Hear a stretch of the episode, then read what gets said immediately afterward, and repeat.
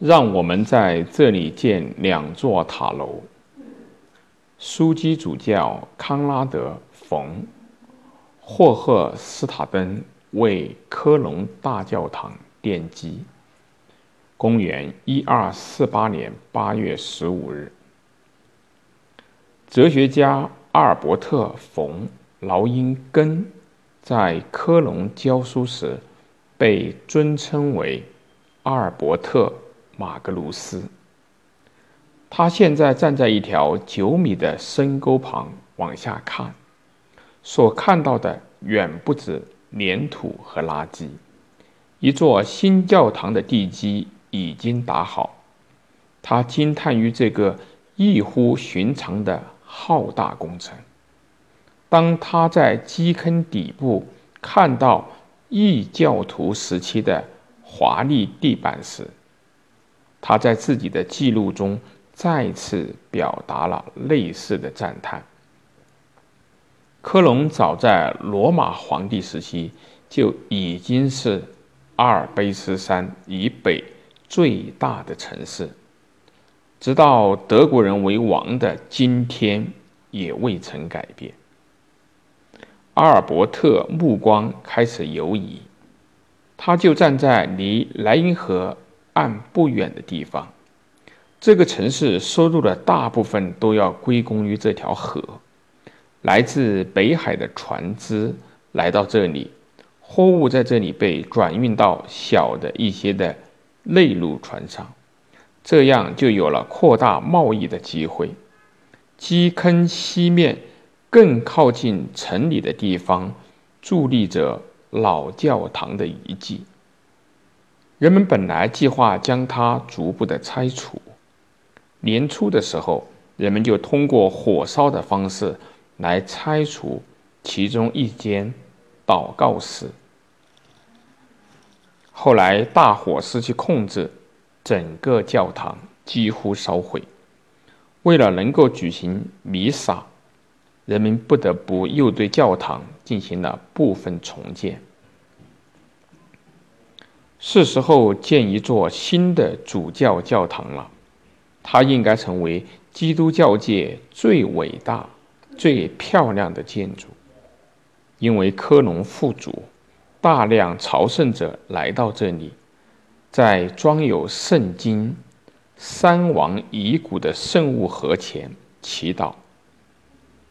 城北上千的人都期盼着枢机主教康拉德·冯·霍赫斯塔登能在玛利亚升天节当天为教堂奠下原石，也就是。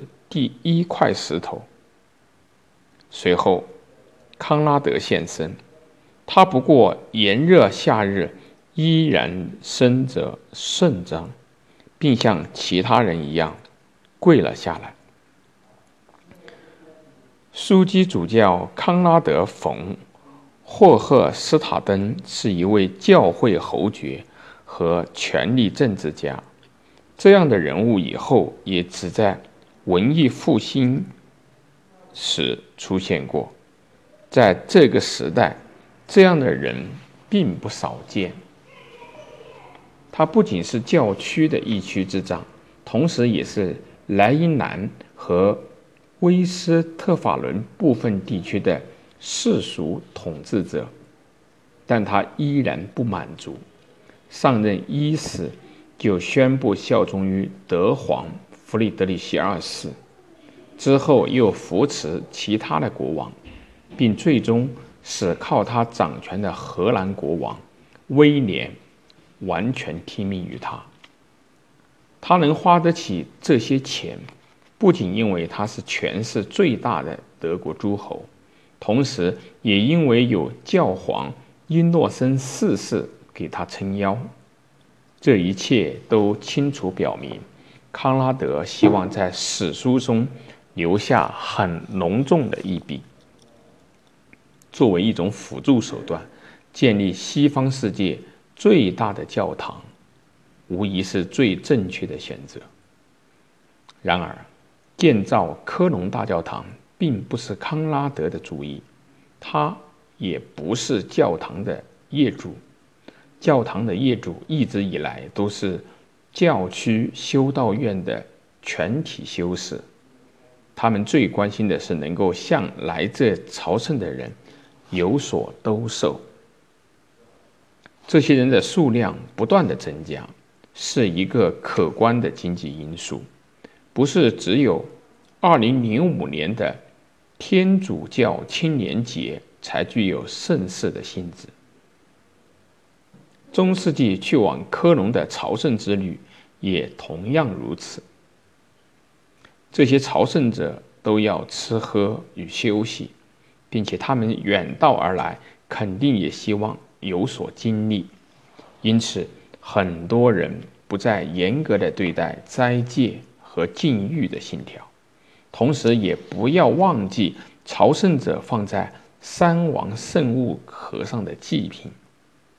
因为在朝圣的路上可能会碰到抢劫，出于安全考虑，人们一般会在当地购买这些祭品，这对于当地的手工业者是件喜事。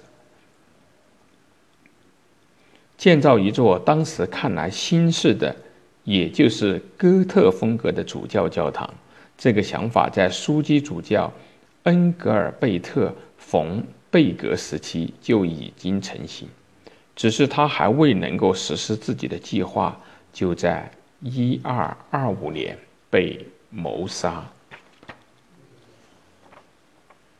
这种事发生在中世纪教主身上也不是没有可能的。建造教堂的想法至此一直萦绕在教会修士的心中，而整个朝圣活动。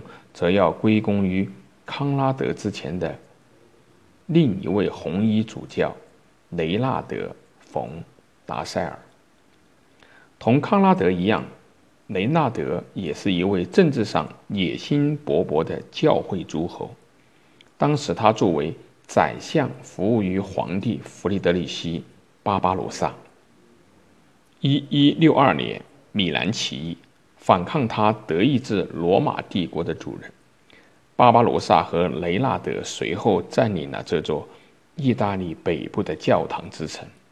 他们没花很长的时间，就想出了惩罚这些不听话的意大利人的方法。他们抢走了神圣三王的遗物，并把他们带到了科隆。对此，人们需要了解的是，决定一个教堂级别的，不是建筑的形式，也不仅仅是其所属的主教，而是那里保存着的圣者的遗物。曾几何时，基督教是为了连接人和上帝，后来就变成了国教，渐渐的。国教也有了自己的权力象征，其中就包括在那些在圣物盒上保存着的圣人遗骨，人们会为此来朝圣。像新约作者讲的那样，来自东方的三王追随天空中的一颗星星，找到了耶稣的诞生地。每个人都相信，他们三人的遗骨就在米兰。但是现在，为了科隆这座城市的名声和繁荣，遗骨被带到了这里。为保存神圣三王的遗骨，尼古拉斯·冯·凡尔登设计了一个价值连城的精致圣物盒。计划中的主教教堂应该像新的外壳一样包裹着圣物盒。建筑师。格哈特是位名副其实的天才级的大师，他深入研究了当时法国所有大型主教教堂，并主要参考了亚眠大教堂的设计。他的继任者阿诺尔德在长达四米的设计图纸上画出了教堂西侧的建筑，面积超过七千平方米。直到今天，也没有哪个教堂能够超越它。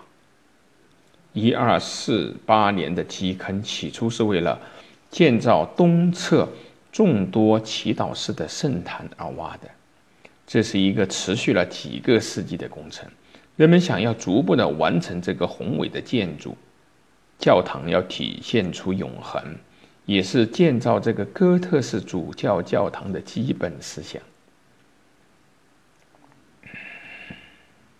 所以，区区一百年，算得了什么？尽管人们充满了耐心，但不知从何时起，工程还是陷入到停滞。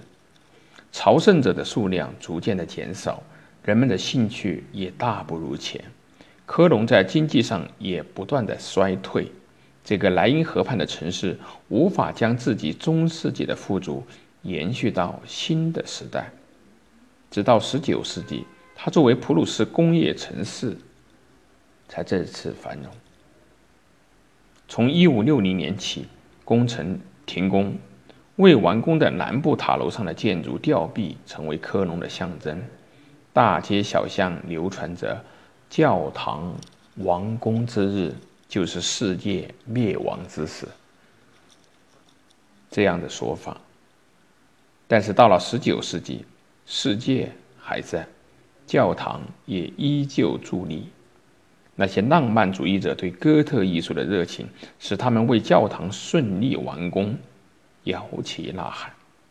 出版家约瑟夫·格雷斯以及艺术爱好者博伊塞雷兄弟为教堂的续建大张旗鼓的宣传。考虑到民族主义。大教堂现在要成为德国统一的象征。在教堂筹建协会孜孜不倦的努力和热心文化事业的普鲁士国王的支持下，从1842年到1888年，教堂终于部分按照旧的设计方案得以完工。如果说科隆大教堂在历经所有的政治消耗之后，依然成为一个精神的寄托。那很可能归因于科隆人民。教堂已经在他们的心里存在了数百年，已成为他们身份的一部分。二战期间，教堂周边百分之九十的建筑被摧毁。然而，除了一些小的创伤以外，科隆架科隆大教堂完好无损。